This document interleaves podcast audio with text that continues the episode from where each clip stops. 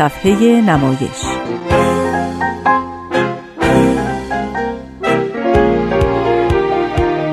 فصل دوم.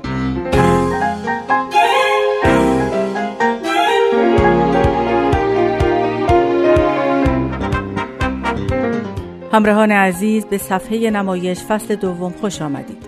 در این مجموعه به معرفی نمایشنامه نویسان پیشرو و خلاق ایرانی می‌پردازیم. و هر بار قسمتی از یکی از نمایشنامه های این هنرمندان رو به صورت نمایش رادیویی به شما تقدیم می‌کنیم چند هفته ای هست که به زندگی و آثار بهرام بیزایی پرداختیم نویسنده نمایشنامه و فیلمنامه، کارگردان تئاتر سینما و پژوهشگر عرصه اساطیر و فرهنگ و زبان ایرانی. من آزاده جاوید از شما دعوت می کنم تا با صفحه نمایش دو همراه باشید.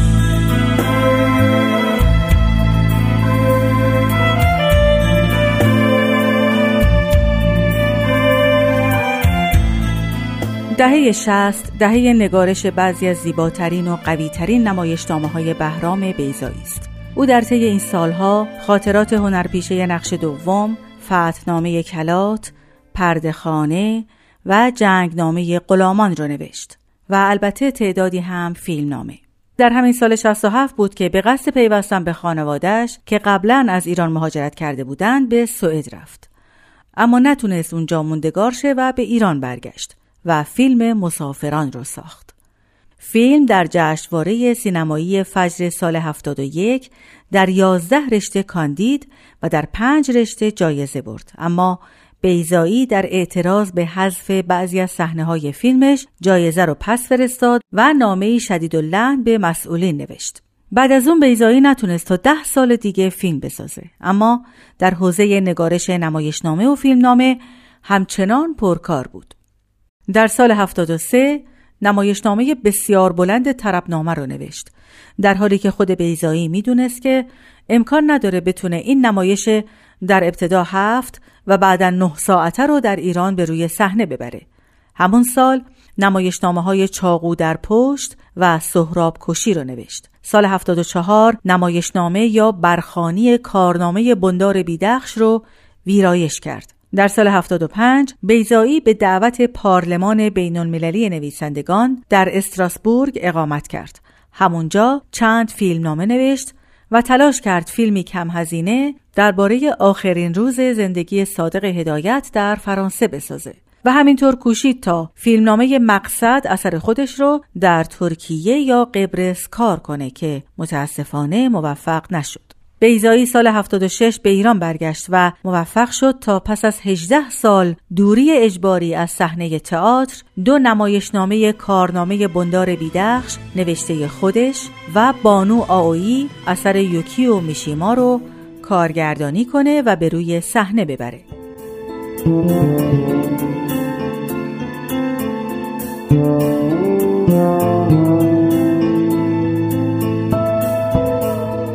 پرویز پورحسینی بازیگر تئاتر سینما که قبلا در فیلم باشو غریبه کوچک بیزایی بازی کرده بود در کارنامه بندار بیدخش در نقش جمع نقش آفرینی کرد. او این کار رو تجربه منحصر به فرد می‌دونه چرا که بیزایی در اون می‌خواست که نقالی رو به شیوهی نوین انجام بده. پورحسینی گفته بیزایی نمی‌گفت ما نقالی کنیم. می‌گفت فرض کنین اگه نقالی به طور پیوسته تا امروز ادامه پیدا می‌کرد ما الان بازیگرانی داشتیم که نقال بودن. اگه اینطور بود داستان رو چطور روایت می‌کردن؟ ما همین مسئله رو در بازی هامون لحاظ می‌کردیم. من و آقای هاشمی نقال نبودیم و سعی نکردیم در کارنامه بندار بیدخش نقال باشیم بلکه سعی کردیم کاری رو که بیزایی می‌خواد انجام بدیم. ایرج کریمی منتقد و فیلمنامه نویس و کارگردان در گذشته ایران در بهار سال 77 در نقدی بر نمایشنامه کارنامه بندار بیدخش نوشت کارنامه بندار بیدخش روایت معنا یافتن جهان در نوعی روایت است که پیش از همه راویش در آن غرق می شود و همه این حرفها و تفسیرها را بگذار و بنشین و بنگر و حز سمع و بسر ببر به شخصی که از گوش سپردن به سخنهای زیبا باز می ماندم. زیرا مسهور تصویرها و جنبشها و جلوه ها و آرایش جایها شده بودم کارنامه بندار بیدخش مصداقی عالی از لذت استتیک است سهراب کشی نمایشنامه دیگر بیزایی در این سال هاست که او بسیار مایل بود و تلاش کرد تا این نمایشنامه رو به روی صحنه ببره که متاسفانه باز هم موفق نشد. در نقدی که بر این نمایشنامه نوشته شده در روزنامه اعتماد نویسنده اینطور نوشته نقطه عظیمت بیزایی استوره و تاریخ است اما قرائت بیزایی از این ماده خام که تجلی حماسگون آن در اشعار فردوسی قابل مشاهده است ناظر بر انتخاب نقطه دیدی نسبت به سرگذشت تراژیک سهراب است که بر مبنای آن زمینه ارائه تفسیری نو و امروزی از الگوی پسرکشی فراهم می شود. آنجا که بیزایی در آغاز نمایشنامش به نقل از یکی می‌پرسد این داستان را صد بار گفتند می توان چنان گفت که کسی نشنیده؟ نهیب می‌زند که بازینامه برخانان سهراب کشی قرائتی دیگر از این داستان را روایت خواهد کرد. و آن هنگام که بیزایی با اسیان تحمینه نقطه پایانی بر قرائتش می‌گذارد مخاطب بر این ادعای او صحه می‌گذارد.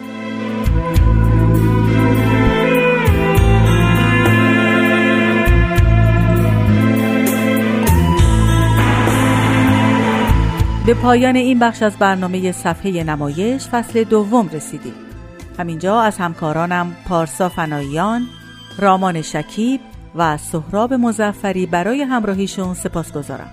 از شما دعوت می‌کنم به قسمت اول بخشی از نمایشنامه فتنامه کلات نوشته بهرام بیزایی که برای نمایش رادیویی تنظیم شده توجه کنید.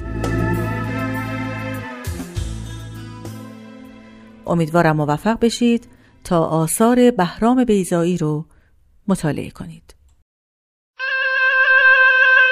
فتحنامه کلات. نویسنده بهرام بیزایی کاری از واحد نمایش رادیو پیام دوست.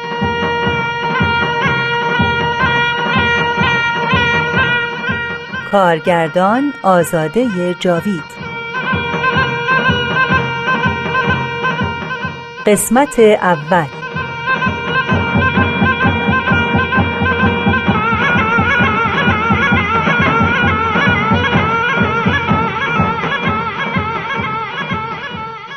در جنگ جنگ ها دو سردار دلاور تویخان و توقایخان پا به پای هم با دشمن می جنگند.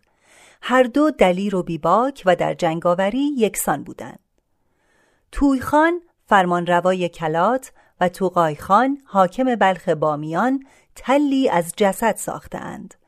طبق قرار پس از شمردن کشته های هر کدام سردار این نبرد مشخص خواهد شد.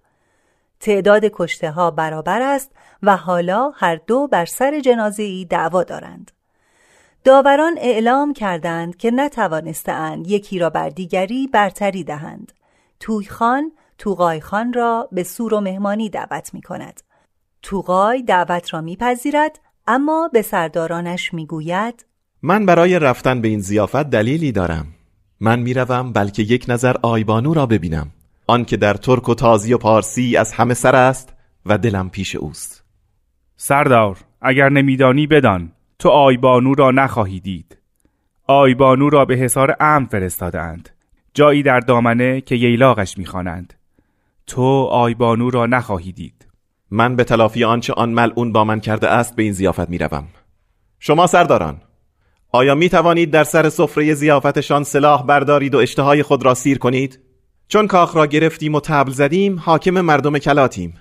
پیکی پیغام می‌برد به آیبانو و چون از ییلاق آمد در کاخ من است آیبانو همسر تویخان است که توقای قبلا به او عاشق بوده و اما تویخان که میزبان توقای و همراهانش است به سردارانش چنین فرمان می‌دهد شما سرداران آیا می توانید در مجلس بزم سلاح بردارید و حرس آنها را در بسیار خوردن با رنگین ساختن سفره از خونشان از حلقومشان بیرون بیاورید؟ چنان بتازید که خون خود را قی کنند. فرصت از این بهتر نیست. او از سر این اختلاف آسان نخواهد گذشت. چرا مسلحت را عقب بیندازیم تو فرمان روایی توی خان. از بیم تو به خود میلرزم و فرمان می‌برم. هرچند قتل مهمان را خوش نمیدارم. تو فرمانده ای تو قای خان. هرچه باعث خوشنودی توست همان. هرچند قتل آن که نمکش را می‌خوریم به خیر و خوشی نینجامد برویم. خانها گسترده شده و اشتهای ما از آن که میزبان ماست به سفره‌ای که در کلات گسترده بیشتر است. همه می روند توی خان فرمان می دهد دوات بیاور. نامه ای نوشته کن سوی سلطان تنگ قوت خان که بداند تقای خونتمه و سردارانش آن بدندیشان انان گردانده بودند به قصد فتح کلات. هیهات هیهات تا این شهر نامی را که خطبه به نام مبارک سلطان می‌خواند سر نامه به نام تقای کنند که نامش محو باد. و بدین سان حرمت ولی نعمتی شکستند که من این خطلان و کلات را به نام او نگهبانم. این است آنچه باید بنویسی تا خلعتی شایسته با القاب جدید از سلطان برسد. بگو خائنان را کتبسته خواستیم فرستاد اما چون تیغ برآوردند لاجرم به تیغ کشته شدند. و سلام. خب ارلعات چرا به خانه نرویم؟ همه حاضرند؟ سرورم توی خان بیاندیش دعوا بر سر یک نعش است و برای آن چه بسا نعش های تازه بیاوی؟ چرا دشمنی را با سلاح دوستی از پای نیندازی؟ مبادا تو را لقب مهمانکش کنند. حرف مرا بشنو یا پیش از آن که پشیمانی بیاورد پیکی بفرست و با آیبانو کنکاش کن. می‌دانم چه در سر داری. مرا دشمن کش لقب است و اینک دشمنان بر سفره منند. آیبانو یک زن است. او را چه در کار مردان داوری کند؟ شما خردمندش می‌دانید و به راستی هست. اما آنچه شما را فریفته زیبایی اوست نخردش بروید به سفرهداری مهمانان باده بیافشانید من پس از هدایا می‌رسم. ارلعات می‌رود. آری هدایایی هست. جام آلوده شمشیر به زهر آب داده جامدار بیاید خلعت سرخی بیاورد که در فتح می پوشم بشنو سازها را برای تو کوک می کنند توقای آواز شومی به نام تو می خوانند زهر را بنوش با قرابه و ابریق. خشت بالینت. توقای تو حالا آن نعشی هستی که سر آن با من جنگیدی. نه. تویخان چشم باز می کند و خود را در میان سرداران توقای می بیند. حرکتی تند از وحشت اما دیر شده. سرداران توقای هر یک دو تیغ تیز با دو دست می‌کشند آن نش تویی توی خان. خوب حد زدم که پشت مهربانیت دامی است. حالا تو وسط این دامی که خودت پهن کرده ای در نامه ای که به سلطان میفرستم گفته شود که او خطلان و کلات را به نام نحس خود خود بخواست کرد و آنچه ما کوشیدیم وظیفه چاکری بود. تقیان فرو نشست و او در بند است. تویخان را بند و پالهنگ می نهند. او تقلا می کند شمشیری به دست آورد. اما چون دست به تیغ بران برد چارش نیز تیغ بران است. دینکیز بگویید به نفرات. مفردان تویخان را خبر کنند شمشیرها بدهند و نیزه ها بنهند. گردن کشی نکنند که میرشان بند بر پای و گردنش به پالهنگ است. مهر او را به من بده. و این فرمان با مهر برای آنها که نکوس امان می‌شناسند و نبوغ تسلیم. گورخان سراسیمه وارد می شود خان خان سفرهداران مردند کاری کن. کمانداران در کاخ تو اند آه. مهمانان گم شده اینجا هستند. شما میزبان کشید. نامت گورخان است. می‌دانم در چه فکری. شمشیرت را بده. دست تو بسته خون او در گرو. چون جنگاوری خبره که وضع میدان را می‌شناسد وقت را دریاب. تو بر پشت اسبی در محاصره. خاک در چشم توست. اگر سپر نیندازی چه خونها که به گردن گرفته ای اگر بگریزم چطور؟ توی خان تو فرماندهی. بگو. نمان برو بگریز. گورخان شمشیر می کشد آه آن طرف کیست؟ همه سر بر می گردانند گورخان می گریزد آهای خبر کنید. تبل وحشت بزنید. یکی از دام گریخت. به توقای خبر می دهند که سرداران تویخان یک به یک گریختند. چرا ایستاده اید؟ تبل وحشت بزنید. قبل از آنکه موشها در سوراخ پنهان شوند در راهشان تله بگذارید. نه توقای آنها کلات را از تو بهتر می‌دانند. این شهر زیر زمین ها و راه های تو در تو این شهر حسار در حسار این شش در. کاری که می‌کنید این باشد. شش دروازه را ببندید و بگردید صادر و وارد را. تا کار این ناجوان مرد کرده شود. بروید زود پی فرمانها. حال سفره بیاورید. من گرسنم بنشین توی خان. سفره چرمی می آورند و ساتور و تشت و پیشبند دوستاغبان می آوریم و میر عجل به زانو بنشین تا ادب بیاموزی. اگر خدایی داری به یاری بخوان یا حتی کمک بخواه از اسرائیل بلکه مرگ را برایت آسان کند. من هرگز مرگ آسان نخواستم. تو سر یک نش با من فتنه می کنی تو خود نعشی توی خان. تو خواستی افتخار را که چون جسدی پیش پایم به خاک افتاده بود از چنگم در بیاوری. و پنداشتی که این هم آیبانوست. تو از آیبانو چه گفتی؟ تو می‌خواستی چنگیان سرود در وصف پیروزیت بخوانند. آری بخوانند در وصف زنت. تو نامرد از او چه می‌گویی؟ کسی از آیبانو نپرسید که همسر کدام خواهی بود. او به سراپرده شوهر به فرمان پدر رفت. سرنوشت او این بود که چون قنیمت یک جنگ سهم کسی باشد که بیشتر کشته است. ما هر دو جنگ جوییم تو قای نه دو بی سر و پا. تو از خطلان و من از بامیان. هر دو به فرمان تنگ قودخان آمدیم تا دشت خاوران.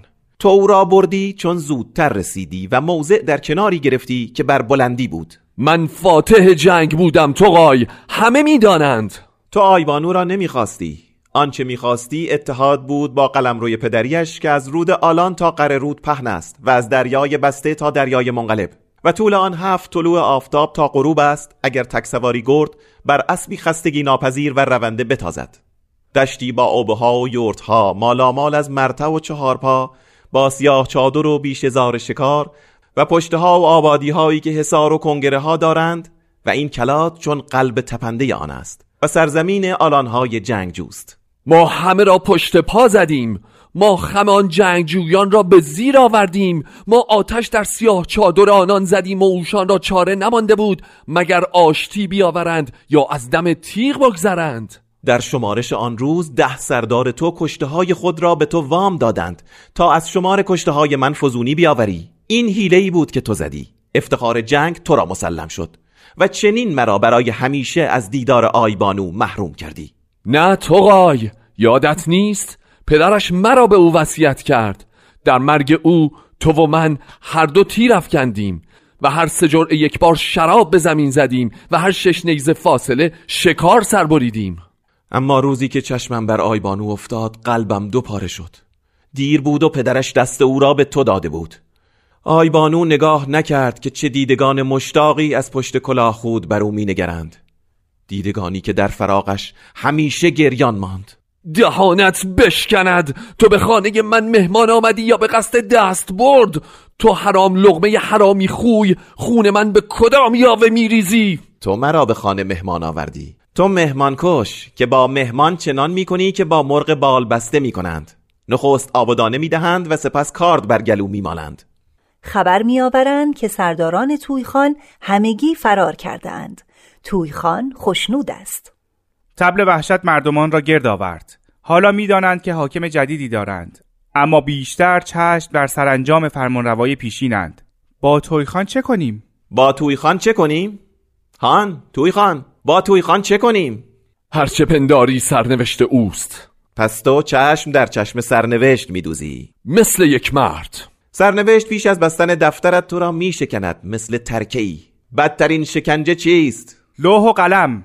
بنویسید. آیبانو نشسته در تارم کلات. به دیدن این پیغام که مهر تویخان دارد هودج بنشیند به شبستان خود فرود آید. مگر من مرده باشم؟ به شبستان من. با من چنان کن که شایسته یک مرد است. با تو چنان می‌کنم که شایسته یک زن است. زود آینه بیاورید. بزکچی خبر کنید؟ مقراز و استره تا ریشش بسترند. چون زنان بر صورتش قازه بمالند و سرخاب و سفیداب دختران. نه! کلاه خود و زرهبند و کمر شمشیر و سلاح و سپر. همه را به آدمکی بپوشانید گیسو بلند و برهن سر. او را به تن کنید جامعه رنگین زنان. هفت قلم آراسته چون فاحشگان. نه! کجاست پا انداز؟ بسپریدش به روسپیان و تراران دفزنان و سرودخان بر عرابه گرد شهر بگردانندش و اگر مشتری خواست ارزان بدهند و سپس کنار خندقش گردن بزنند. توقای خان. دوست آقبان میر عجل هر شکنجه ای بکن جز این. طاقتم را بسنج. ببین که در هر سختی چگونه مردم. هر شکنجه ای بکن جز این. با تو همین می‌کنم. با من آن کن که شایسته توی خانه است. این شایسته توست. کجاست بزکچی و بندنداز؟ من مردیم بسته و در پالهنگ پای تو را میبوسم تقای خان. مرا به بدترین مرگ بکش. اما این نه. نشی که بر سر آن با تو جنگیدم از من نیک بختر است. که او با دست گشوده و چشم باز پای پرچمی فرو افتاد. نه این چنین دور از شایستگیش من با تو نمی جنگم توی خان. با افسانه تو می جنگم بگذار تو را در لباس روسپیان ببینند. از نیشگان و ملامسشان میترسی هرزه. این است بنگرید. سر بهادران توی خان. ترخان ریگزار. سالار ده امیر تومان. خدای من تاری. خوش خوش مرگ تو را می‌خوانند. همه جا هر سو.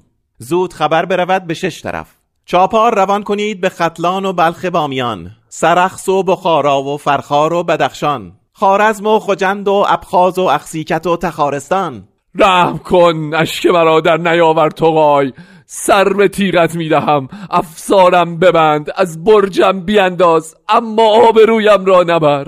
التماس کن توی خان. التماس کن. کجا شنیدی توقای اسیرکش به التماس کسی گوش می کند. از عقل به در می‌روم. لگد مالم کن لای جرز بگذار. مثل یک مرد اما آبرویم را نبر. دوستاقبان و میر عجل او را کشان کشان برده اند. بگو تبل خبر بزنند. جارچی بگوید سازن بزند. آیا بدتر از این هم می‌شد؟ نه تو خان. خوشحالم.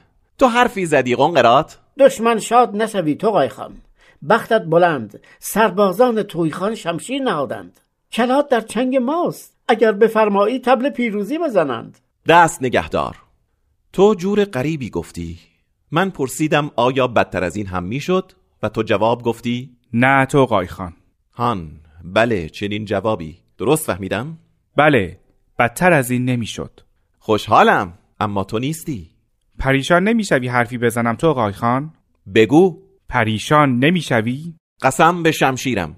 من اگر بودم تو اگر بودی چنین نمی‌کردم. چه کار نمی‌کردی؟ چنین اشتباهی. اشتباه؟ او را ببخش. حرف بزن. توی خان و توقای خان دو همقدر بودند. دو تن دوش به دوش که نامشان همه جا می‌رفت. خب حالا فقط یکی. نام یکی میماند. توقای خان کاش این بود. با شکست افسانه یکی آن دیگری نیز می شکند توقای کاری را که درست بداند می کند منظور گفتم بود دوباره بگو یک بار دیگر دوباره بگو شما دو نام یکسان بودید اگر خان شکستنی باشد توقای هم شکستنی است در این معنایی هست آیا دستوری هست توقای خان؟ دستوری؟ چه بگویم؟ حالا می‌گویی که کار از کار گذشته؟ کار از کار نگذشته توقای خان حالا که همه کلات می‌دانند؟ چرا پیش از این نگفتی؟ چرا وقتی فرمان می‌گفتم خاموش ماندی؟ حیبت آن فرمان دهان مرا بست توقای در تو گردبادی بود از غرور و خشم که اگر نزدیک می شدم مرا می برد من که نمی توانم فرمان توغای را پاره کنم. توغای روی حرف خودش حرف بزند. حرف توغای یکیست. وای بر او اگر عوض شود. حالا می‌گویی. حالا که اگر آنچه گفتم نشود این منم که باید لباس زن بپوشم.